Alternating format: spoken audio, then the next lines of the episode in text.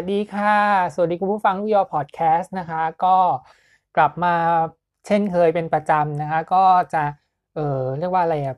อัปโหลดกันทุกๆวันศุกร์สองทุ่มนะคะ ทางหลากหลายช่องทางเลยทีเดียวนะคะ ไม่ว่าจะเป็น streaming podcast ทั้ง Spotify Google Podcast นะคะ แล้วก็ช่องทางอื่นๆ ด้วยรวมไปถึง YouTube Channel ช่องลูกยอยศกรนะคะก็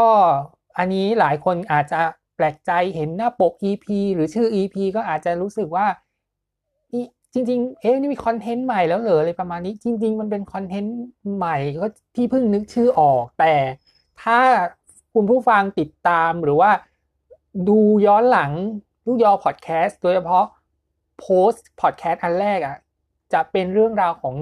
คือคือต้องย้อนความว่าตอนที่เริ่มทำพอดแคสต์แรกจริงๆอะพูดถึงเรื่องราวอยู่กับหนังฮ่องกงที่เกี่ยวข้องกับเรื่องการทำศัลยกรรมมหาที่ มีทั้งเรื่องทั้งแง่มุมที่แบบมีทั้งสังคมเรื่องของสังคม เรื่องทั้งชนชั้นเรื่องของเรื่องของการแบบว่า การตัดสินคนหรือว่าการให้ให้โอกาสที่รูปลักษณ์ภายนอกอะฮะซึ่งก็เป็น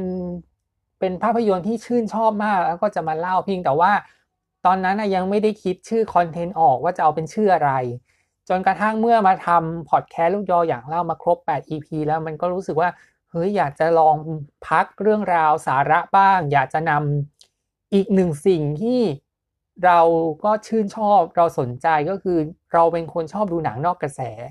หนังนอกกระแสเนี่ยมันคือจริงๆอะเป็นคนที่ไม่ค่อยดูหนังมีหลักเท่าไหร่อย่างหนังไทยกระแสหลักหรือว่าหนังฮอลลีวูดดังๆอะไรประมาณนี้เราจะไม่ค่อยดูจะชอบดูหนัง เออที่เรียกว่าไงอะ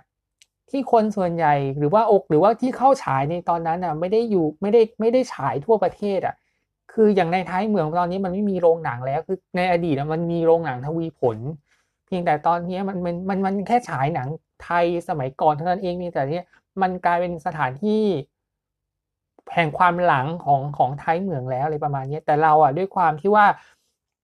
เราเป็นคนไม่ชอบดูหนังที่เป็นเมนหลักเมนสตรีมเท่าไหร่แล้วจะชอบดูหนังที่แบบว่า ที่คนอื่นเขาไม่เขาเขาไม่รู้จักเขาไม่เขาไม่สนใจอะไรประมาณนี้คือแบบ แต่เราชอบตรงที่แบบว่าเราชอบดูเนื้อหาที่มันน่าสนใจหรือดาราที่ชื่นชอบอะค่ะก็เลย ก็เลยเวลาดูหนังก็จะดูหนังแนวนี้แหละ จนกระทั่งเมื่อ พออยากจะพักในเรื่องของพอดแคสต์อยากเล่าเนี่ย ก็อยากจะนำเสนอเรื่องราวภาพยนตร์ ที่เชื่อว่าคนที่ฟังพอดแคสต์เนี่ยนะที่คือพอดแคสต์เนี่ยมันเป็นไปได้หลายอย่างมันแล้ว แต่ว่า มันจะนำเรื่องราวอะไรมานำเสนอกัน ซึ่งอย่างเราในลูกยอพอดแคสต์เนี่ยเราก็เอาสิ่งที่เราสนใจสิ่งที่เราชื่นชอบ ซึ่งไม่ว่าจะเป็นเรื่องหนังสือเรื่องสาระ หรือว่าเรื่องภาพยนตร์เนี่ยมาเล่าให้ฟังกันอยู่แล้ว ทีนี้พอมาอยู่ใน part หนังเนี่ยเราก็เริ่มเริ่มมาเรื่องแรกจนกระทั่งแบบ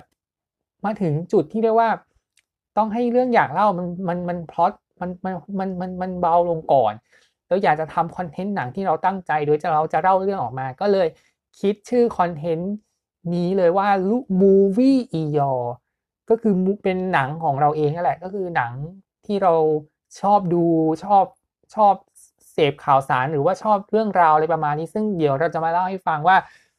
ในหนังแต่ละเรื่องหนังแต่ละอย่างเนี่ยมันจะมีเสน่ห์อย่างไร ซึ่งคอนเทนต์นี้นะฮะจะเป็นคอนเทนต์ที่สลับกับเรื่องราวคอนเทนต์คือมันปะปนเนี่ยคือ คือมันเป็นคอนเทนต์ที่สลับ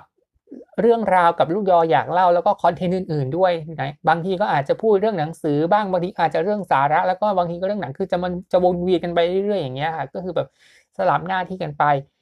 ซึ่งวันนี้จริงๆ EP นี้ EP นี้เป็นปีที่2 EP ที่2นะคะที่นำเสนอเรื่องราวเกี่ยวของภาพยนตร์นะคะซึ่งวันนี้ก็จะนำเสนอเรื่องราวของภาพยนตร์ญี่ปุ่นเรื่องหนึ่งนะคะที่เรียกว่ามีเสน่ห์ตั้งแต่ เป็นการ์ตูนมาแล้ว จนกระทั่งพอมาทำหนังเนี่ย ด้วยเสน่ห์ของเนื้อเรื่องที่คนชอบจากการ์ตูนแล้วเนี่ยมันทำให้พอมาทำหนังจริง ๆ เนี่ยมันกลายเป็นกระแสโด่งดัง fever แล้วก็ส่งผลไม่ได้ไม่ได้มีดีแค่ตัวหนังหรือนักแสดงเท่านั้น แต่มันยังมีสิ่งอื่น ๆ ที่มันมีความน่าสนใจด้วย ซึ่งหนังที่เราจะพูดถึงนี้ก็คือหนังเรื่องนานะนะฮะซึ่งนานะเนี่ยเป็นผลงานการกำกับของ เออเคนทาโร่โอตานินะฮะซึ่งเป็นภาพเป็นภาพยนตร์ญี่ปุ่นที่สร้างจากการ์ตูนชื่อชื่อเดียวกับเรื่องเลยก็คือชื่อเรื่องนานะนะฮะของไอยาซาวะนะฮะซึ่งเรื่องนี้เนี่ยเป็นคือคือคือโดยตัวการ์ตูนเนี่ยขายดีจนมียอดขายกว่า 20 ล้านเล่มนะคะจนเคนทาโร่โอตานี้เห็นแล้วก็อยากจะอยากจะนำมาต่อยอดจากเรื่องราวการ์ตูนมาสู่ในโลกภาพยนตร์นะคะซึ่ง หนังเรื่องนี้เนี่ยเป็นการเล่าเรื่องราวของผู้หญิงสองคนที่มีชื่อนานะเหมือนกัน แต่ว่ามีชีวิตมีความเป็นอยู่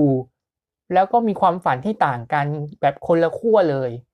แต่ว่าทั้งคู่ก็ต้องมาอยู่ร่วมกันใช้ชีวิตด้วยกันในห้องอพาร์ตเมนต์ห้องเดียวกัน คือเรื่องราวเนี่ยมันเป็นเรื่องของผู้หญิงนานะสองคนก็คือคนที่แรกก็คือโอซากินานะนะคะซึ่งเป็นหญิงสาวที่ คือเป็นเป็นเด็กกำพร้ามาตั้งแต่เกิดนะคะคือชีวิตคือชีวิตครอบครัวของโอซากินานะเนี่ยไม่ค่อยสมบูรณ์แบบไม่ค่อยสมหวังเท่าไหร่ แล้วก็อยู่กับยายแล้วก็เลี้ยงดูมาตลอดเวลาจนกระทั่งยายเสียเมื่อประมาณแบบมัธยมอะไรเงี้ยค่ะโอซากิก็อยู่อย่างโดดเดี่ยวเดียวดายแต่ว่ามีอยู่สิ่งหนึ่งที่ทำให้เธอรู้สึกว่ามันน่าจะหล่อเลี้ยงชีวิตในในการในการใช้ชีวิตของเธอได้ก็คือเสียงเพลง โดยที่เธอมีความฝันว่าอยากจะเป็น ศิลปินเจร็อกที่มีชื่อเสียงนะฮะที่เรียกว่าแบบเปิดตัวเอาให้ปังปุริเย่ไปเลย ในขณะที่อีกคนหนึ่งเนี่ยก็คือโคมัสึนานะโคมัสึเนี่ยเป็นหญิงสาวน่ารักนะฮะที่มีครอบครัวที่สมบูรณ์แบบมีพ่อแม่มีพี่น้องอะไรที่อบอุ่นเลยประมาณนี้ค่ะ แล้วก็เธอก็มีความฝันที่ต่างจากโอซากิก็คือ เธออยากจะเป็น เธออยากจะมีความรักที่สมหวัง เธออยากจะมีความรักที่แสนหวาน เธออยากจะมีชีวิตรักที่ที่ที่ดีที่สุดที่จะประสบความสำเร็จในเรื่องของการเป็นที่รักให้ใครสักคนหนึ่งทั้งคู่เจอกันในช่วงเวลาที่รถไฟเนี่ยกำลังเคลื่อนขบวนจากจากจ่างจังหวัดเข้าสู่กรุงโตเกียว ซึ่งฉากที่เราจำได้เลยโดยเฉพาะประโยคแรกเลยที่เรื่องที่เป็นแบบ เป็นประโยคเด็ดของเรื่องเลยก็คือ นี่นานะ เธอยังจำวันแรกที่เราเจอกันได้ไหม ฉากนั้นมันเป็นเรื่องที่ เออโคมัสึเนี่ยนะคะเข้ามาอยู่ในรถไฟแล้ว ตอนนั้นเนี่ยมันคนมันแน่นหมดคือคนที่นั่งเนี่ยเต็มไปหมดเลย ยกเว้นที่นั่งของโอซากิสองสองที่นั่งเพียงแต่ว่าที่นั่งหนึ่งโอซากิแต่ที่นั่งหนึ่งเนี่ย เธอวางกีตาร์ไว้บนอีกบอร์ดหนึ่งแล้วโคมัสึก็หาพยายามหาที่นั่งว่างๆอะไรประมาณนี้จนกระทั่งมาเจอว่า โอซากิเนี่ยนั่งอยู่กับกีตาร์ตัวหนึ่งแล้วแล้วเธอก็อยากจะขอโอซากิว่าขอนั่งหน่อยได้ไหม แต่ว่าการขอเนี่ยมันก็ไม่ง่าย เพราะว่าอยู่ดีๆอะเธอก็พยายามพูดในขณะที่โอซากิตอนนั้นก็ยังหลับหลับอยู่อะ แล้วอีกข้างหนึ่งอะอีกไอ้ไอ้ข้างเก้าอี้ข้างหนึ่งอะมันเป็นกีตาร์ที่เป็นสิ่งที่ทำให้โอซากิเป็นสิ่งที่เธอเอาไปด้วยในโตเกียวเพื่อที่จะไปทำตามความฝัน แล้วบังเอิญว่า เธอก็เรียกโอซากิให้ตื่นแล้วอยู่ดีๆกีตาร์เนี่ยก็มาลงที่หัวเธอคือแบบ ลงหัวเธอคือแบบกระแทกหัวของโคมัสเสือแล้วเธอก็แบบ เจ็บเจ็บ เจ็บศีรษะมากเลยแล้วอยู่ดีๆโอซากิก็ต้องมาปลอบอะไรเงี้ยต้องมาขอโทษขอโพยอะไรประมาณนี้ แล้วก็โคมัสึก็ถามโอซากิว่า เออตรงนี้มีที่นั่งให้ให้นั่งไม่ค้าอะไรประมาณนี้ แล้วก็โอซากิเขาก็บอกว่า มีสิที่นั่งนี้ฉันแค่วางกีตาร์เท่านั้นเองแล้วก็ก็วางเอากีตาร์ไปไว้ข้างๆ แล้วก็เชิญโคมัสึเนี่ยมานั่ง แล้วก็มิตรภาพแล้วก็อีกหนึ่งฉากที่อีกอีกหนึ่งหนึ่งหนึ่งอย่างที่อยู่ในหนังเรื่องนี้ก็คือ แฟนของอยู่ที่โตเกียวที่โคมัสึนานะคบกับเขาอยู่อะเขาโทรศัพท์มา แล้วโอซากิก็หันควับเลยเมื่อได้ยินชื่อว่าโคมัสึเป็น มีชื่อเล่นว่านานะ ชื่อเดียวกับโอซากิ ซึ่ง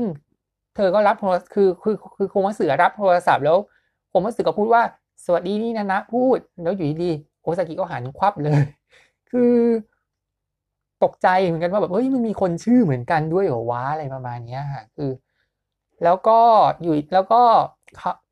เออโชจิซึ่งเป็นแฟนในตอนแรกของโคมัสึเนี่ยเขาก็บอกว่าจะถึงโตเกียวเมื่อไหร่เขาก็บอกว่า มันยังต้องใช้เวลาตอนนี้เพราะว่ารถไฟอะมันยังติดหิมะอย่างหนักเลยคือ คือต้องบอกก่อนว่าในญี่ปุ่นเนี่ยการมีหิมะเนี่ยมันก็เดือดมันก็สร้างความเดือดร้อนกับคนญี่ปุ่นเหมือนกันโดยเฉพาะคนที่อยู่ในรถไฟเดินทางด้วยรถไฟอะคือแบบพอหิมะมันถล่มหนักๆอะมันจะเดินทางออกไม่ได้ เพราะฉะนั้นเนี่ย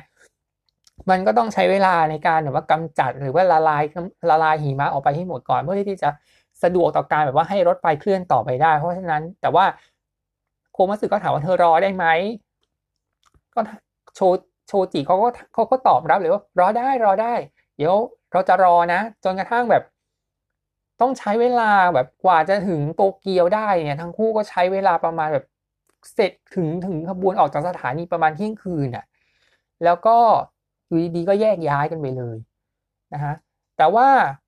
มันก็ต้องมากลับมาต้องมาเจอกันและความสนิทกันเนี่ยมันเริ่มมาตอนที่ โคมัสึมาเช่าห้องอพาร์ตเมนต์ในในอพาร์ตเมนต์แห่งหนึ่ง ซึ่งอพาร์ตเมนต์นี้เป็นอพาร์ตเมนต์ที่เป็นห้องแบบห้องแบบแล้วคือห้องอะสวยนะ คือดูดูในรูปห้องเนี่ยมันคือแบบมันเป็นสถานที่ signature เพียงแต่ปัญหาก็คือว่ามันต้องขึ้นบันไดอย่างเดียวอะคือมันไม่มีลิฟต์เพราะว่ามันเป็นแบบ มันไม่มีลิฟต์แบบมันไม่มีเป็นเป็นเป็นห้องเป็นอพาร์ตเมนต์เช่าธรรมดาธรรมดาอะไรประมาณนี้ตึกสูงกว่าๆอะไรเงี้ยแล้วห้องที่อยู่มันก็ประมาณชั้นเจ็ดอะ ซึ่งแบบต้องขึ้นบันไดไปเจ็ดชั้นอะ แต่ว่า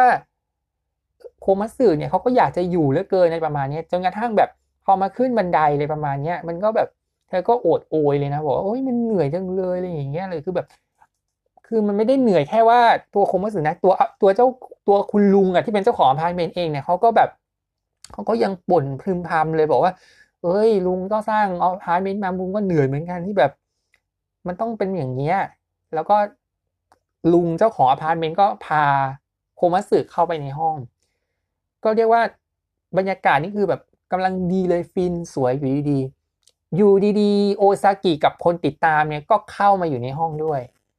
แล้วโคมัสึก็ตะลึงตึงงันไปหมดเลยปรากฏว่า เฮ้ยนี่จะเจอนี่ผู้หญิงคนนี้นี่เจอกันในในรถไฟแล้วแบบมาเจอในห้องเนี่ยอย่างเงี้ยแล้วมันก็มีการต่อล้อต่อเถียงไปมาว่า ใครจะใช้ห้องอะคือแบบมันถกเถียงกันว่าเฮ้ยฉันอยากได้ห้องนี้อะไรประมาณนี้แล้วก็ครูมัสึก็เถียงไป แล้วก็บอกว่าโอซากิก็ตามไปอะไรประมาณเนี้ยจนกระทั่งแบบว่า ทั้งคู่นะก็ตัดสินใจว่า เราจะใช้ชีวิตในห้องเดียวกันเนี่ย ห้องนี้เลยก็คือแบบ โคมัสึโอซากิก็อยู่ในห้องเดียวกันเลยก็คือ คืออยู่ดีๆเนี่ยโอซากิเขาก็แบบว่าใจดีเนาะคือแบบเห็นพังก์พังก์ร็อกร็อกสูบบุหรี่อย่างเงี้ยเขาก็แบบเขาก็ใจดีนะเขาก็บอกว่า ฉันก็อยากจะมีฉันอยากฉันอนุญาตให้โคมัสึมาใช้ชีวิตร่วมกันในห้องนี้ แล้วโคมัสึก็ดีใจในประมาณนี้ค่ะ แล้วก็แบบพอมาเข้าอพาร์ตเมนต์แล้วเนี่ยมันก็ต้องแน่นอนมันก็ต้องซื้อของตกแต่งอะไรประมาณนี้มีอยู่ตอนหนึ่งที่ จำได้ว่าโอซากิเนี่ยด้วยความที่ชื่อนานะมันเหมือนกันน่ะ ก็โอซากิก็พยายามแก้ปัญหาโดยการเรียกเรียกกันก็คือมันตอนนั้นอะไปไปเจอกันในร้านค้าร้านหนึ่งอะ ซึ่งเป็นร้านที่แบบตอนนั้นพยตอนนั้นคือทั้งคู่ก็พยายามช้อปปิ้งหาของตกแต่งบ้านตกแต่งห้องอะไรประมาณนี้แล้วก็แบบมาซื้อของชิ้นหนึ่งแล้ว อยู่ดีๆ โคมัสึกับโอซากิก็เถียงกันน่ะ เพราะว่าโอซากิไม่อยากจะเรียก คมัสึว่านานะหรอกอยากจะเรียกชื่ออื่นจะได้ไม่ต้องสับสนไปอยู่ดีๆก็เรียกชื่อว่าฮาจิ แต่ว่าโคมัสึก็โวยไงคือแบบแบบคือฮาจิภาษาญี่ปุ่นมันแปลว่าลูกหมาอะไรประมาณนี้เพราะว่าลูกหมาของคือคือคือคือฮาจิภาษาญี่ปุ่นมันแปลว่าลูกหมา แล้วเขาก็มองว่าเอ้ยโคมัสึนานะเนี่ยเป็นแบบเด็กสาวน่ารักละมุนละม่อมอะไรเงี้ยไม่เหมือนฉันเลยฉันแบบเถื่อนเถื่อนดิเถื่อนเถื่อนร็อกร็อกอะไรขนาดนี้แล้วก็ ก็ตั้งชื่อให้ว่าฮาจิแล้วก็เรียกฮาจิตลอดทั้งเรื่องเลย ตั้งแต่ภาคภาคแรกยันภาคสองอะ จนกระทั่งแบบแต่คุมาสื่อแบบ แบบเซ็งอะคือแบบเอาชื่อดีกว่านี้หน่อยได้ไหมอะไรประมาณนี้คือแบบเซ็งเหมือนกันในประมาณเนี้ย แต่ว่าทั้งคู่ก็อยู่ชีวิตอยู่ด้วยกันอยู่ในห้องมาเดียวกันไม่ได้จน จนกระทั่งมาถึงการมาของเออโนบุโนบุเนี่ยรับบทโดยฮิโรกินาริมิยะนะฮะแล้วก็ยาสุ คือโนโนบุเนี่ยอยู่ดีๆเขาก็รู้เลยว่า อะโคมัสึเนี่ยมาอยู่ในห้องก็คือ รู้เลยว่าอยู่ในห้องอพาร์ตเมนต์นี้โดยโดย คือโนบุรู้รู้ว่าโอซากิอยู่ห้องอยู่อพาร์ตเมนต์เนี้ย ห้องอยู่ชั้นสูงเนี่ย เพราะว่ายาสุเป็นคนโทรมาบอกเขาเอง แล้วก็อยู่ดีคือตอนนั้นเนี่ย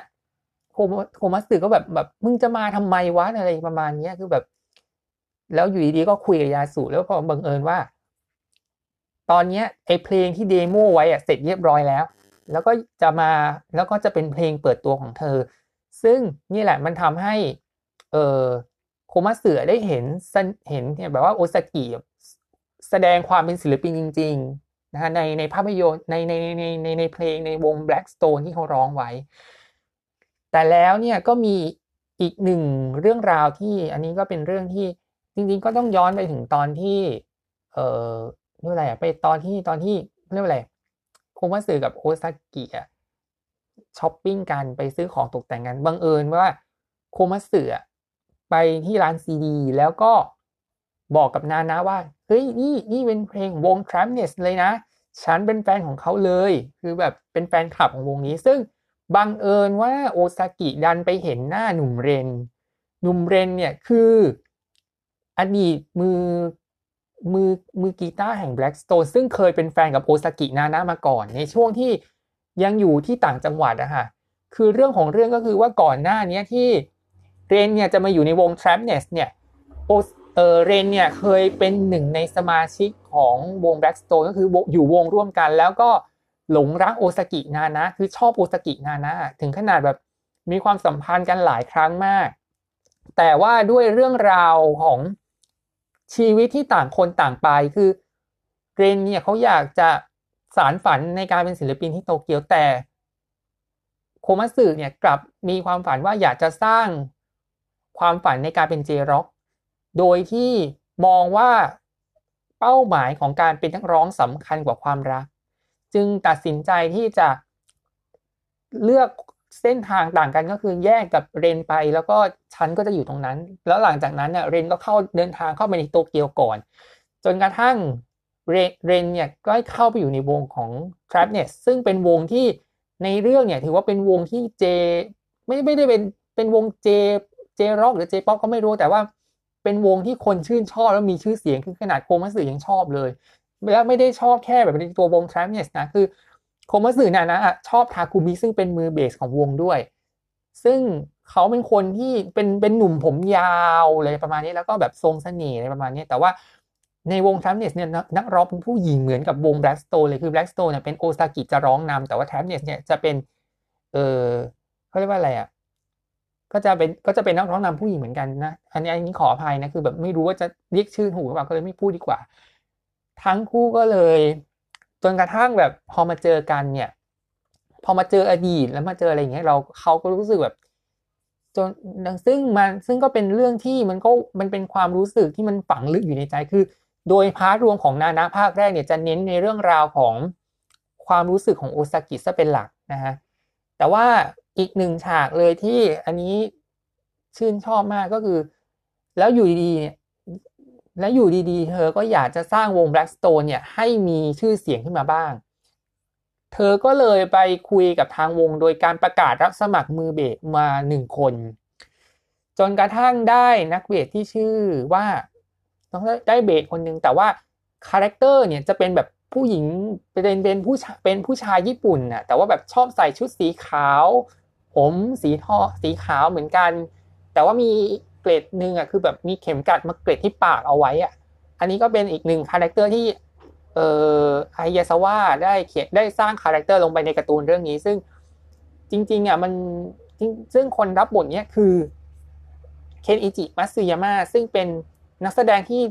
fever มากๆ ในเรื่องของ Death Note ที่รับบทเป็นแอลนะคะ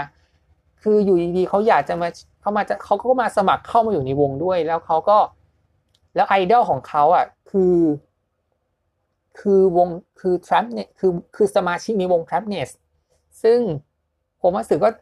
ตะลึงบอกเอ้ยฉันก็ชอบเหมือนกันเลยประมาณนี้ แต่ว่าโคมัสึกลับเรียกว่าอะไรกลับหน้าจ่อยไปเลยอะเพราะว่าทุกครั้งที่เวลาที่ได้เห็นหรือได้ยินเรื่องราวของวงแทมเนสเมื่อไหร่มันก็ย้อนไปถึงตอนที่เรนเนี่ย จากวงนี้ไปแล้วไปอยู่วง Trapnest ซึ่งมันเป็นปมในใจของโอซากิเหมือนกันที่เธอยังต้องเผชิญ แล้วก็เธอก็จะพยายามสร้างวงเพื่อที่จะทำให้มันเหนือกว่า Trapnest ให้ได้อะไรประมาณนี้นะคะแล้วก็เรื่องราวก็มีมีจริง ๆ มันมีรายละเอียดมีเรื่องราวหลายอย่างมาก แต่ว่า signature อีกอย่างหนึ่งที่จริง ๆ แล้วเนี่ยมันก็เป็นเป็นเป็นสินค้าที่ที่ในช่วงที่หนังออกฉายเนี่ยก็เป็นสินค้าที่หลายคนก็อยากจะมีก็คือ จำได้ว่าโอซากิกับโคมัสึไปซื้อแก้วโอเชียนไลน์สตรอเบอรี่อะที่เป็นแบบ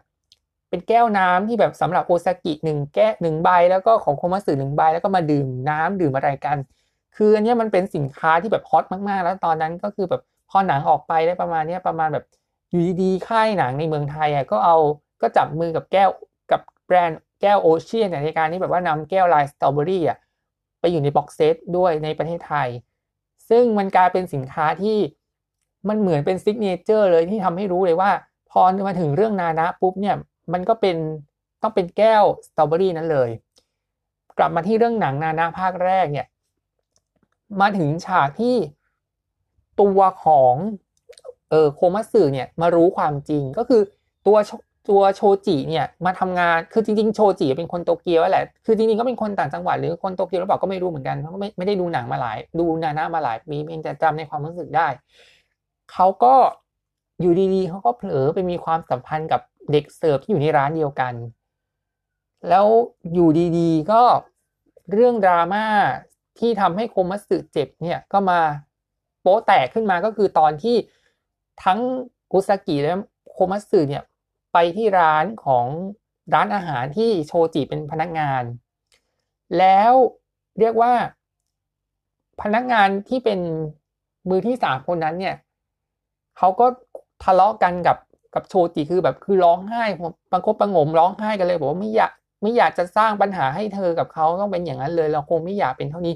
แต่โคมัสึได้ยินก่อน แต่โอซากิโอซากิกับโคมัสึได้ยินแต่โอโอซากิอะ เขาเรียกว่าไงอะคือแบบไม่คือแบบไม่พอใจโชจิคือแบบเป็นมีความสัมพันธ์อย่างนี้ไงทั้งทั้งที่มีมีฮาจิอยู่ทั้งคนอะไรประมาณนี้คือเหมือนจะมีเรื่องกันแต่สุดท้ายโคมัสึกลับตัดสินใจก็คือ เธอขอยอมแพ้เธอขอแบบว่า เธอยอมเจ็บปวดจะดีกว่า ก็คือตัดสินใจ คือรู้เลยว่า คือรู้ว่าโดนสวมเขาแล้วอะคือแบบ คือรู้เลยว่าเขาไม่เคยมีซื่อสัตย์ต่อความรักเลยทำไมไม่ค่อยมาหาฉันเลย อะไรประมาณนั้นนะก็คือเป็นความรักที่คือโอซากิคือโคมัสึก็เรียกว่าโดนเรียกว่าอกหักโดนสวมเขาไปแล้วอะไรประมาณนี้จำได้ว่าฉากนั้นน่ะโอซากิต้องมาต้องจำได้เลยว่าโอซากิต้องมาปรับปลอบร้องไห้ปลอบปลอบฮาจิทั้งคืนเลย เพราะว่าเธอเฮิร์ตมากเลยกับการแบบว่าโดนคนรักหักหลังโดนคนรักหลอกอะไรประมาณนี้ ต่อมาฉากที่จำได้ก็คือ ต่อมาเนี่ยหลังจากที่ ฮาจิเนี่ยอกหักไปแล้วเนี่ยก็คืออยู่ดีๆฮาจิก็ได้จดหมายหรือกล่องพัสดุมาอย่างหนึ่งอะตอนนั้นเธอก็ยังแบบซึมเมออยู่นะหลังจากที่โดนหักอกไปอะแล้วก็บังเอิญว่ามาเปิดเจอกล่องกล่องที่เป็นพัสดุนั้นมา ข้างในนั้นน่ะเป็นจดหมายจากผู้ใหญ่อย่างจากทางบ้านที่ส่งมาให้กับโคมัสสึว่าวงครปเนสเนี่ยกำลังจะมาเปิดการแสดงในบ้านของของโคมัสึอะคือใน คือเธอคือเธอหน้าตาคือเปลี่ยนไปเลยจากชีวิตที่แบบ หลังจากโดนทางอกมาหนักหนักน่วงแล้วอะไรประมาณเนี้ยแล้วก็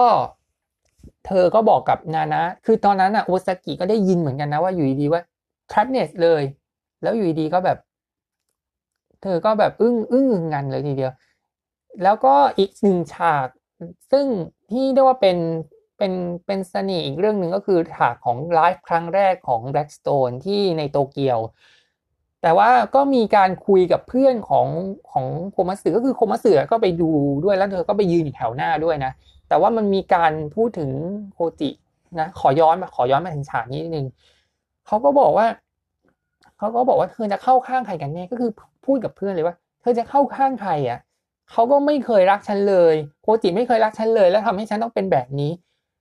จนอยู่ดีเพื่อนก็มาบอกว่า มันก็เป็นเรื่องความรักที่แบบมัน มันไม่มีการใส่ใจซึ่งกันและกัน ถ้ามันไม่ใส่ใจกันมันก็ไม่ work ซึ่งอันนี้ก็เป็นประโยคเป็นประโยคที่แบบว่า มันก็ยังถามว่าถามว่าเข้าใจมันมันก็ยังงงงงันอยู่คือแบบ ไอ้แผลใจที่ไอ้คือเราเป็นคนดูเรายังรู้สึกแบบ ยังเซ็งกับกับโชติเลยที่แบบว่า ไม่รักษาสัจจะเรื่องความรักจนแบบโคโคมัสึต้องอกหักอะ่ะจนกระทั่งพอมาฟังเพลงของเธอจนแต่ว่าเรื่องนั้นก็ มันก็เป็นเรื่องที่มันมันมันจบไปเลยประมาณนี้คือคือฉากที่จนสุดท้ายเนี่ยตัดโคมัสึก็ตัดสินใจลบข้อความลบข้อมูลในในโทรศัพท์ของตัวเองอะลบชื่อโชจิออกจากมือถือเลย อันนี้ก็เป็นเรื่องที่เธอตัดสินใจแล้วว่าเธอจะไม่ทนแล้ว แล้วก็ได้ไปดูเรียกว่าอะไรแสดงสดครั้งแรกของแบสโตนนะฮะจนกระทั่งมาถึงฉากนี่แหละฉากที่ว่าโคมัสึได้ได้ตัวของแชมป์เน็ตที่บ้านเกิด คือตอนแรกเนี่ย เธอก็ ชวนโอซากิไปดูคอนเสิร์ตแชมป์เน็ตแต่อยู่ดีๆ โอซากิไม่ยอมไป จนเธอต้องไปพูดกับเพื่อนๆ ในวง Blackstone ที่กำลังฟอร์มวงอยู่เนี่ย ว่าใครจะไปดูคอนเสิร์ตแคมเนสบ้าง แล้วอยู่ดีๆ เนี่ย เพื่อนร่วมวงก็คือยาสูกับโนบุไปเขาก็บอกความลับความจริง คือคือฉากนั้นเปิดออกมาเธอฉากเธออึ้งเลยอะ่ะคือแบบ คือนาคือโคมาสึดานะอะรู้เลยว่า โอซากินานะเรนแล้วก็แทบ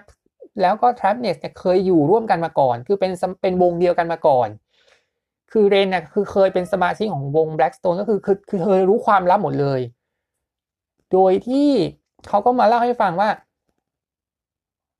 เรนแบบไออดีตเธอเคยเป็นมือเบสให้กับวงมาก่อน แต่อยู่ดีๆเนี่ยด้วยความที่เขาต้องการไปโตเกียวและไปตามความฝันเนี่ยทรัพเนสเนี่ยก็มาเอาตัวเรนเนี่ยไปอยู่ร่วมวงกับเขาด้วย แล้วก็เขาก็เปิดเผยเรื่องราวของความรักของโอซากิกับเรนว่าว่ามันมีความที่มาที่ไปอย่างไร แล้วอยู่ดีๆเนี่ยความรักครั้งนี้มันก็ไปไม่รอด เพราะว่าต่างคนโตกันคนละทางและมีความฝันกันคนละอย่างอย่างที่บอกไปตอนต้น เธอก็เลยถามว่าแล้วมันเพราะอะไรกันแน่ มันเป็นเพราะว่าความฝันของต่างคนเนี่ยมันคนละทางกันโอซากิอะไม่ได้ยักไม่ได้มองว่าความรักมันเป็นแรงผลักดันหรือกำลังใจที่สำคัญ ความฝันของเธอคือการได้เป็นศิลปินเท่านั้น คือคือเธอก็พูดขึ้นมาเลยว่า เธอเธอรู้สึกว่าศักดิ์ศรีมันอยู่เหนือกว่าความรักอะคือทำให้เขารู้สึกว่า เขามีความฝันในการที่จะเป็นศิลปินมากกว่าจะเป็นที่รักของใครสักคน เพราะว่าเพราะโคมัสสึออย่างที่บอกว่าไม่ได้เกิดมาแบบมีพ่อแม่มีครอบครัวที่สมบูรณ์แบบอะไรประมาณนี้เธอแบบเธอก็เป็นเด็กกำพร้าคนหนึ่งอะเธอจะเธอจะมุ่งหน้าไปสู่ความฝันในสิ่งที่ไม่ใช่กับความรักอย่างเดียว เธอก็เลยเป็นอย่างนั้น แต่ว่าแล้วก็ทุกครั้งที่ได้ยินเรื่องชื่อ t r a v n e s หรือเรื่องของเรนเนี่ย เธอจะรู้สึกแบบ เธอจะกุ้มใจเธอจะแบบ เธอจะแบบ เธอจะรู้สึกแบบพูดไม่ออกเลยอะไรประมาณนี้ ซึ่งอันนี้ก็เป็นซึ่งซึ่งมันก็เห็นชัดตั้งแต่แบบว่าตอนที่โคมัสึไปร้านซีดีแล้วบอกว่าเนี่ยฉันเป็นแฟนวง t r a v n e s นะอะไรประมาณนี้แล้วก็โคมัสึก็เรียกว่า เรียกว่ายืนอึ้งไปสักพักที่เห็นหน้าเรนแบบว่า อดีตคนรักของเธออะไรประมาณนี้แต่แล้วเนี่ยอยู่ดีๆ เนี่ย โคมัสึก็ใช้แผนเด็ดในการเกลี้ยกล่อมโอซากิ โดยการบอกว่า เนี่ยถ้าเธอกลับไปบ้านฉันนะเดี๋ยวฉันจะพาไปเยี่ยมพ่อแม่ให้ครอบครัวเลย แล้วอยู่ดีๆ เนี่ยเขาก็ตัดสินใจไป คือเขาก็คือเขาเป็นคนคืออย่างที่อย่างที่แบ็กกราวเขาบอกคือคือโคมัสึคือคือโอซากิเป็นคนที่ไม่มีความรักของครอบครัวที่สมบูรณ์แบบ เขาก็เลยอยากจะรู้ว่า อยากจะเห็นว่าครอบครัวสมบูรณ์แบบเป็นอย่างไร เธอก็เลยตัดสินใจจะไปไปไปบ้านเกิดไปบ้านของโคมัสึที่ต่างจังหวัดเพื่อที่จะอยากจะมีครอบเพื่อที่จะไปดูครอบครัวของเธอ แล้วเธอก็เปิดใจเลยว่ามันมีที่มาที่ไปอย่างไรในเรื่องของครอบครัวอะไรประมาณนี้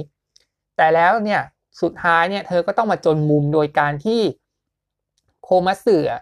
คือก็คุยกันกันเป็นสารพัดสารพิษจนกระทั่งมาเจอคำถามจุกอกของโอซากิที่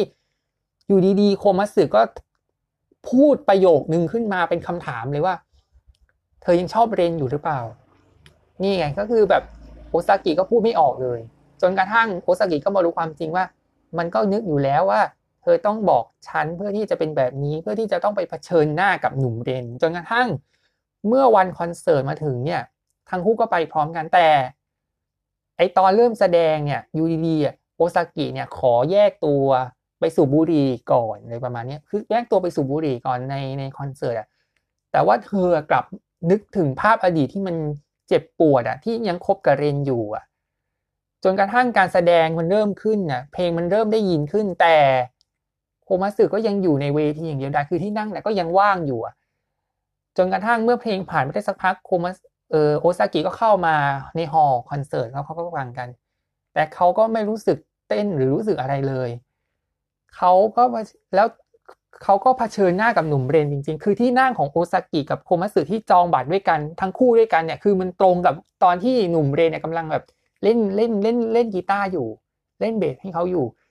คือมันเป็นภาพที่ คือมันเป็นการเผชิญหน้าคนรักเก่ากับคนที่มีความฝัน คือตัวของโอซากิอะเขาในมุมของเขาเขารู้สึกว่าเขาฉันพยายามเขาก็ยังไม่มองเลย แต่จริงๆอะ เลนน่ะเขามองเห็นอยู่แล้วว่าโอซากิมาเพียงแต่เขาต้องรักษาฟอร์มของการเป็นศิลปินให้ดีที่สุด แล้วก็เพลงเนี่ยก็ดำเนินไปจริง ๆ ในไลฟ์ในในในในที่ไม่ใช่โตเกียวนี่หรือว่าในอื่นๆเนี่ยจริง ๆ ก็มีฮอลที่มันยิ่งใหญ่เหมือนกันเพียงแต่ว่ามันไม่ได้เพียงแต่ไอจำนวนของการเล่นเพลงมันมีแค่ประมาณสองเพลงเท่านั้นเองอะแล้วจำได้ว่าเพลง End Line Story แบบประมาณท่อนท้ายๆที่ยูนาอิโตะร้องอะที่แบบประมาณเท่านั้นอะ แล้วในระหว่างทางเนี่ยเธอก็นึกถึงอดีตที่มันแย่ๆเกี่ยวกับเรื่องของการที่เรนอยู่กับวง Blackstone จนกระทั่งวันจนมาถึงฉากที่เรียกว่าอะไรอะเรนต้องไปตามความฝันในโตเกียว แล้วทิ้งให้สามคนต้องอยู่ ฟอร์มวงมาอย่างโดดเดี่ยวเดียวดายเธอก็คือวิ่งออกจากขบวน เธอก็ไปเธอก็จะไปส่งเนี่ย เธอก็ไปส่งหนุ่มเรนอะไรประมาณนี้ในการแบบแล้วก็เข้าไปอยู่ในรถไฟแล้วก็ไปกอดกัน แต่ว่าสุดท้ายอยู่ดีๆ พอมาถึงช่วงเวลาที่รถไฟต้องออก โอซากินี่ก็วิ่งออกมาแล้วก็แล้วก็คุกเข่าแล้วก็ร้องไห้เลย แล้วก็เจ็บปวดกับความรักที่มันไม่ได้เลิกเพราะมือที่สามหรือว่าเลิกเพราะว่าทรัพเนสมันแย่งเรนไปแต่มันเจ็บปวดที่ว่า ความรักของทั้งคู่มันเป็นไปไม่ได้ เพราะความฝันมันไปกันคนละทาง เธอก็เลยตัดสินใจ แล้วเธอแล้วก็ยังจำไว้เลยว่า นี่แหละคือโซนคือซีนเลิกกันของเรนกับโอซากิและ มันยังเป็นบาดแผลที่ฝังลึกอยู่ในใจของโอซากิอยู่เลย แล้วก็พอมาถึงปลายเพลง Ed Line Story ที่ที่บอกไปเมื่อกี้นี่อันนี้ต้องบอกอีกรอบหนึ่งว่า อยู่ดีๆ เนี่ย โคมัสึเนี่ยก็ร้องไห้ใหญ่เลยบอกว่าทำไมเลนไม่มองมาเห็นโอซากิเลยอะไรประมาณนี้โอซากิก็ไม่ต่างกันค่ะก็ร้องไห้เลยร้องน้ำตาไหลเลยแบบว่าทำไมเธอไม่มองฉันเลยเธอมันอะไรอย่างเงี้ยแต่จริงๆอะจะบอกให้แต่ว่าจริงๆอะในเรื่องเนี้ย จริง ๆ จะรู้หรือเปล่าล่ะว่าจริง ๆ อะหนุ่มเรนเนี่ยเห็นโอซากิรู้ว่าโอซากิมาอยู่ในคอนเสิร์ตแล้วก็รู้ว่าเห็นอยู่ตรงนี้เลย แต่ต้องรักษาฟอร์มของการเป็นเป็นมือเบสของศิลปินเอาไว้ แต่ดันไปพูดคุยโทรศัพท์กับยาสุว่าเรนเนี่ยเห็นนานะนะมาดูคอนเสิร์ตในในในบ้านเกิดของของของโคมัสึนะ แล้วแล้วอยู่ดีๆเขาก็ แล้วเขาคือด้วยความที่ คือโคมัสึคือคือโอซากิอาจจะรู้สึกว่าเขาคงไม่อยากจะยุ่งอะไรกับเธอแล้วอะแต่อยู่ดีๆ เนี่ย แต่ไม่รู้หรอกว่าเลนเห็นแล้วว่าเธอมา แล้วเลนน่ะก็เลยพยายามเผาหาเธอยาสูโดยการแบบขอเบอร์ติดต่อของนานะได้ไหม คือจริงๆแล้วเนี่ยเรนเนี่ยไม่ได้ลืมความรักของทั้งของโอซากิเลย ในขณะที่อีกคนนึงรู้สึกว่าพอมันไปกันคนละทาง เราก็ควรจะแยกกันเพียงเท่านี้ จนกระทั่งแบบว่า พอมาถึงที่พักที่บ้านเขาเนี่ยอยู่ดีๆอะโอซากิเนี่ยจะขอตัวออกไปข้างนอกก่อน เพื่อที่จะไปเคลียร์กับเรื่องความสัมพันธ์กับหนุ่มเรน จนกระทั่งแบบเรนเนี่ยมาถึงที่โรงแรมที่แทรเนสเนี่ยเป็นเป็นวงที่พักแต่ว่า เธอก็ต้องเผชิญกับทีมงานที่แบบว่า คุณเป็นคนแบบทีมงานหรือเปล่าอะไรประมาณนี้ แต่ว่าอยู่ดีๆเนี่ยหนุ่มเรนเนี่ยเขาก็มาออกตัวยืนยันเลยว่าโคมัสึเนี่ย เขาเป็นเขาเป็นเขาเป็นคนรักของผม แล้วก็เขาก็พาไปเคลียร์กันในห้องไปพูดคุยกันในห้องอะไรประมาณเนี้ยแล้วอยู่ดีๆโอซากิเนี่ยเขาก็มาบอกว่า ที่มาวันนี้ไม่มีอะไรมากมายหรอก ฉันก็แค่อยากจะลืมอดีตของเธอ เราเป็นไปไม่ได้อะไรประมาณนี้คือแบบเหมือนจะบอกเลิกกัน แล้วเธอก็พูดประโยคนึงออกไปแล้ว พูดเลยคือแบบ คือแบบเธอก็หลังคือคิดว่านะ หลังหลังจากประโยคนี้ไปเธอน่าจะทะเยอทะยานเลยก็คือ เธอจะสักวันหนึ่งอะเธอจะทำให้ชื่อวง Blackstone เนี่ย ดังกว่า Trapness ให้ได้ ซึ่งมันเป็น part ที่มันไม่ได้บอกเลิกแค่แบบว่าความสัมพันธ์มันจบเท่านั้น แต่ว่าเขาก็ยังแบบคำแบบว่าอะไรอะท้าทายไปถึงวงวงวง Trapnest เนี่ยที่เรนฟังไว้อะว่าฉันจะทำวง Black Stones ให้โด่งดังกว่า Trapnest ให้ได้ แล้วเธอก็เข้าไปในลิฟต์แต่ เรื่องมันยังไม่จบเท่านั้น เรนเนี่ยก็เรียกว่าพยายาม เรียกว่าอะไรยื้อยุดฉุดกระชากในประมาณนี้เพราะจริง ๆ แล้วเนี่ย เรนยังคงคิดถึงนานะอยู่ ยังรักนานะอยู่ยังรักโอซากิอยู่เพียงแต่ด้วยหน้าที่ของการเป็นศิลปินในการที่แบบต้อง enjoy กับแฟนเพลงเนี่ย มันเป็นหน้าที่แต่เรื่องในใจของเขาเนี่ยเขายังไม่ลืมโอซากิเลย แล้วเขาก็พยายามฉุดกระชากดึงทุกดึงยึงดึงฉุดทุกอย่าง จนสุดท้ายอะ โคมัตสึก็ต้องยอมแพ้จนกระทั่งแบบโอซากิอะถึงกับยอมแพ้เลยว่าไม่น่ามาที่นี่เลยเลยประมาณนี้คือแบบ มันเป็นความรักที่ถึงแม้ว่า มันเป็นความรักที่ คือเธอรู้เลยว่าเขายังไม่ลืมเธอเลยอะคือแบบมันเป็นความรักที่สมหวังอีกหนึ่งหนึ่งหนึ่งเรื่องเหมือนกันนะคือแบบ อย่างน้อยอะโอซากิก็รู้ว่าถึงแม้ว่าเธอจะอยู่อย่างนี้ยังไงอะเลนก็ยังคิดยังไม่ลืมเรื่องราวความรักครั้งเก่าที่เธอ ที่ที่ที่เรียกว่าอะไรที่เธอแบบว่า ที่เธอเคยฝังฝังไว้กับตอนที่เรนยังอยู่แบล็กสโตนอยู่เลย ซึ่งแล้วก็สุดท้ายก็เข้าห้องกันในประมาณนี้ค่ะ แล้วก็ แล้วก็แล้วก็อยู่ดีๆเนี่ยเรนก็แบบตกใจไงคือแบบตื่นขึ้นมาเรนก็ตกใจว่าเอ๊ะเธอไปแล้วเหรอประมาณนี้อยู่ดีๆเนี่ย ก็ไปลงอ่างจากุชี่อะไรประมาณนี้คือแบบเป็นเงินน้ำนมอะไรประมาณนี้ แล้วก็คุยกับโอซากิเลยอะไรอย่างเงี้ยคือมันเป็นความรักที่ มันเป็นมันเป็นเรื่องที่ประทับใจอย่างหนึ่งเหมือนกันที่ถึงแม้ว่าเรนเนี่ยจะต่างคนต่างอยู่จะต่างอาศัยกันคนละที่กันคนละทาง แต่ความทรงจำเกี่ยวกับความรักมันไม่เคยหายไปเลย อันนี้ก็เป็นเป็นเป็นซีนที่ประทับใจ ส่วนเออโคมัสึนานะเนี่ย มันก็เธอก็ยังเฮิร์ตไม่หายเลยนะในความรักที่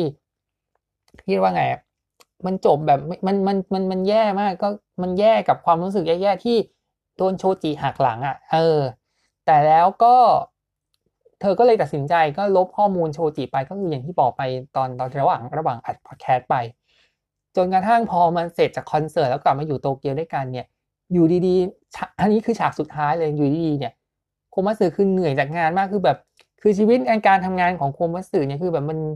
มันถูกคนใส่ร้ายตลอดเวลาอะไรอะจนกระทั่งฉากท้ายสุดเนี่ยซึ่งอันนี้อันนี้ spoil หนังเกือบทั้งเรื่องเลย รู้โคมัตสึรู้เลยว่าโคมัตสึแอบชอบทาคุมิอยู่ ซึ่งคือชื่นชอบทาคุมิที่เป็นมือมือมือมือมือมือเบสมือกีมือมือกีตาร์แห่งวง Trapnest แล้วก็เธอก็มาเจอกันที่ห้องแล้วเขาก็เซอร์ไพรส์เลยนี่แหละ เรื่องนี้มันก็ถือว่านี่คือ background ทั้งหมดของภาพยนตร์เรื่องนี้ ซึ่งตัวของการ์ตูนที่เขียนโดยไอยาซาวะเนี่ย เรื่องหนึ่งที่มันเป็นเสน่ห์ที่เรียกว่าเป็นการนำ character ที่มันต่างขั้วหาแล้วก็มาเล่าแบบเรียบง่ายในในในการ์ตูนแล้วก็มาพอมาทำเป็นหนังเนี่ย มันก็ดูมันก็เป็นสไตล์ที่มันยิ่งใหญ่เลยทีเดียว มาดูใน part ในเรื่องนักแสดงซึ่งมันซึ่งใน part นักแสดงที่รับบทเออโอซากินานะเนี่ยนะก็คือมิกะนากาชิมะนะฮะซึ่งจริง ๆ แล้วเธอเป็นนักร้อง J-pop ที่เรียกว่าเป็นดีวาสอีกคนหนึ่งของวงการ J-pop เลย แต่ว่าพอมาเล่นนานะ แล้วเธอต้องแบบต้องมาเปลี่ยนแบบ สายของเธอจากสายป๊อปมาเป็นสายร็อกเนี่ยก็อันนี้ก็ถือว่าเป็นการเปลี่ยน character ครั้งใหญ่เหมือนกันคือจริงๆเนี่ยเธอเข้าวงการมาด้วยการแสดงนั่นแหละแต่ว่าเธอก็ร้องเพลงด้วย แล้วก็ทุกคนก็จะรู้จักเออมิกะ นากาชิมะในฐานะนักร้อง J-pop แต่ว่าพอมาเล่นนานะเรื่องนี้เนี่ยเธอก็ต้องเปลี่ยน look เปลี่ยนเปลี่ยนสไตล์อะก็คือแบบพันหรือผมสั้น ใส่ชุดพังอะไรอย่างเงี้ยค่ะแต่งตัวอะไรเงี้ยแล้วก็ สูบบุหรี่ตลอด แล้วก็อีกหนึ่งอย่างก็คือต้องเปลี่ยนเพลงที่เธอร้อง J-pop ซึ่งเป็นเพลงที่เป็นในหลักของเธอเนี่ยมาเป็น J-rock ที่เป็นแบบแบบรุ่นแบบมีความ hardcore แต่ไม่ได้ hardcore เกินไปนะ hardcore แบบความเป็นผู้หญิงอยู่อะไรประมาณนี้ค่ะอันนี้ก็ถือว่าเป็นบทบาทที่ท้าทายของของมิกะ นากาชิมะเหมือนกันที่แบบว่าต้องเบนตัวเองจากป๊อปมาเล่นนานะแล้วกลายเป็นร็อกไปเลย ซึ่งอันนี้ก็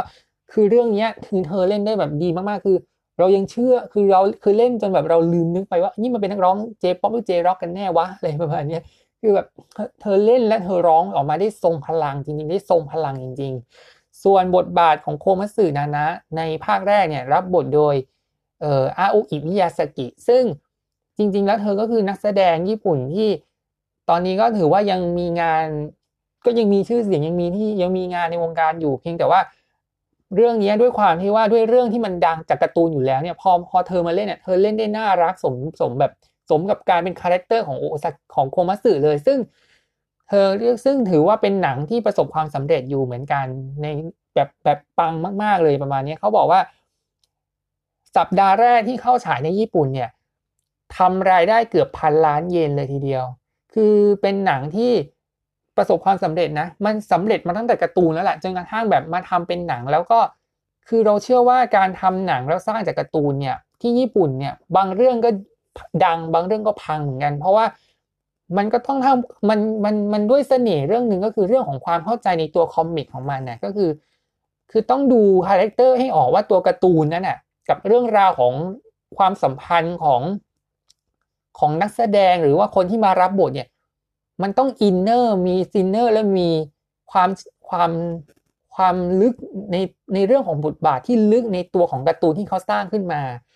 แล้วอยู่แล้วเรื่องเนี้ยคือทั้งคู่เนี่ยก็เล่นได้แบบจนแบบสนิทกันจนคิดว่า นี่ไม่ใช่เป็นเพื่อนซี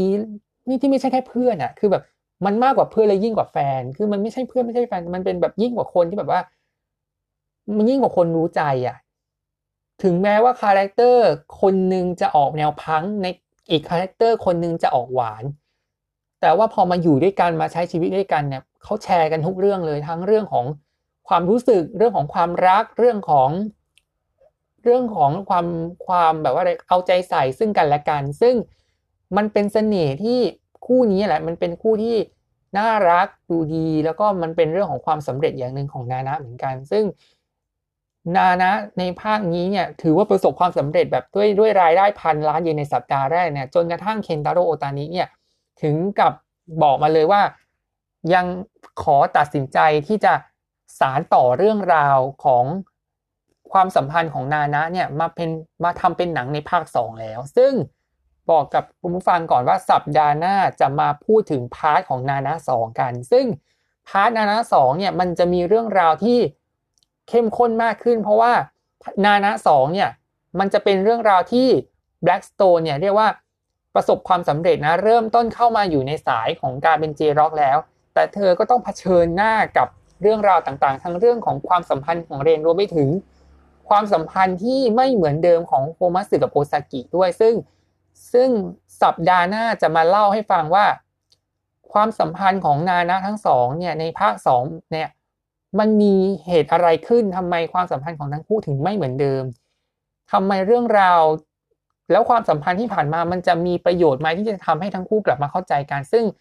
อันนี้ก็ต้องติดตามในสัปดาห์หน้ากับ Movie อียอใน EP นี้ EP ที่ 3 กับภาพยนตร์เรื่องนานะสองนี้ด้วยนะฮะก็นำมาเล่าเรื่องราวละเอียดละเอียดพอสมควรเหมือนกัน เพราะว่าดูดูระหว่างที่เล่าไปก็พยายามนึกภาพนึกเรื่องราวกันออกไปคือ มันเป็นหนังที่ แล้วก็เป็นหนังที่ทำให้หนูอะรู้สึกชอบเพลงของทั้งกรมสกายทั้งเรื่องของเรื่องอื่นๆในประมาณนี้ก็คือแบบก็ก็ชื่นชอบเลยทีเดียว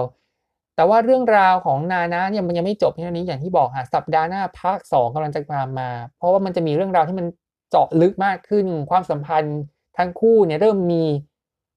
อุปสรรคแล้วในเรื่องของอะไรเนี่ยต้องติดตามในสัปดาห์หน้านะฮะสำหรับ Movie e y EP ที่ 3 Podcast นี้นะฮะก็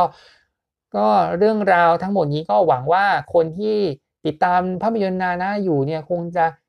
ถ้าเนื้อเรื่องที่พูดถึงไปเนี่ยมีมีข้อผิดพลาดอะไรหรือว่าแบบเราไม่ได้พูดถึงอะไรประมาณนี้ก็มาคอมเมนต์มาบอกในโพสต์เราได้นะฮะซึ่งก็ยังไงก็ฝากติดตามฝากให้กำลังใจด้วยนะฮะสำหรับลูกยอพอดแคสต์นะฮะซึ่ง มีแพลตฟอร์มสตรีมมิ่งหลากหลายเลยทีเดียวไม่ว่าจะเป็นสตรีมมิ่งพอดแคสต์นะครับไม่ว่าจะเป็น Spotify Google Podcast นะคะพอดเอ่อ Pocket Cast Radio Public นะฮะแล้วก็ Anchor ด้วยก็ยังไงก็ฝากกดติดตามในแพลตฟอร์มที่สะดวกนะฮะแล้วก็ช่องทางอีกหนึ่งช่องทางก็คือช่อง YouTube Channel ลูกยอยศกรนะฮะกดไลค์กดแชร์กด Subscribe แล้วกดกระดิ่งด้วยจะได้ดูคลิปใหม่ก่อนใคร ยังไงก็ขอขอบพระคุณคุณผู้ฟังที่รับฟังมาตั้งแต่ต้นจนจบด้วยนะฮะ ถ้าเรื่องราวไหนมีเรื่องที่คับข้องใจ มีเรื่องที่เจาะลึกไม่ละเอียดพอ หรือว่านึกภาพไม่พอก็มาบอกกันในใต้คอมเมนต์ด้วยนะฮะเราจะได้ไปปรับปรุงในเรื่องราว การนำเสนอทั้งในเรื่องของคอนเทนต์หนังด้วยแล้วก็คอนเทนต์อื่น ๆด้วยนะฮะยังไงก็ขอให้คุณผู้ฟังนะฮะมีความสุขกับการกับเรื่องราวที่ยังต้องต่อสู้กับวิกฤตโควิดนี้ไปด้วยกันนะฮะยังไงก็ระหว่างที่เรื่องโควิดมันยังแบบ มันทำให้เรายังทำให้เราต้อง work from home ยังทำให้เราออกไปไหนไม่ได้ แล้วก็สถานการณ์ก็เกือบจะรุนแรงแล้วนะฮะยังไงก็ดูแลตัวเอง ดูแลสุขภาพ รักษาสุขภาพแล้วก็พยายามไม่ไม่ไรอะเสพข่าวสารอย่างมีสติด้วยนะฮะแล้วก็หรือระหว่างนั้นก็ดูหนังนานะมาดูก็ได้นะ อย่างน้อยมันก็น่าจะคลายความกังวลไปได้ เพราะว่าคือตัวหนังเรื่องนี้ถึงแม้ว่าพาร์ทมันต่างกันแต่เนื้อเรื่องคือแบบมันน่ารักมากๆ แล้วก็ น่าจะน่าจะทำให้ทุกคนมีความสุขในช่วงเวลาที่มันยังวิกฤตอยู่ได้นะยังไงก็ใครมีดีวีดีก็ไปดูกันได้ แต่ว่าถ้าไม่มีก็อะอันนี้ลองลอง search ดูในแอปพลิเคชันภาพยนตร์ก็ได้นะ ลองลองดูลองดูแล้วกันคือไม่ค่อยดูหนังแอปพลิเคชันเท่าไหร่คือ ดูหนังผ่านซีดีดีวีดีตลอดเลยประมาณนี้นะฮะก็หวังว่าหนังเรื่องนานะที่นำมาเล่าให้ฟังเนี่ยคงจะ คงจะหวนหวยหวนความคิดถึงกระตุ้นต่อมความรู้สึกจนอยากจะกลับไปดูหนังเรื่องนี้กันไม่มากก็น้อยกันทีเดียวนะฮะยังไงก็ฝากขอบคุณคุณผู้ฟังทุกท่านนะฮะที่รับฟังมันตั้งแต่ต้นจนจบนะฮะถ้ามีอะไรที่ยังอยากจะให้เรานำเสนอ หรือว่าอยากจะให้รีวิวหนังเรื่องอะไรนะก็มาบอกกันได้นะฮะในในในช่องในทุกช่องทางของลูกยอพอดแคสต์นะคะทั้งสตรีมมิ่งพอดแคสต์แล้วก็ YouTube Channel ด้วยนะคะยังไงก็ขอบคุณคุณผู้ฟังทุกคนแล้วก็กลับมาพบกันใหม่ในสัปดาห์หน้ากับ EP หน้า สวัสดีค่ะ うん。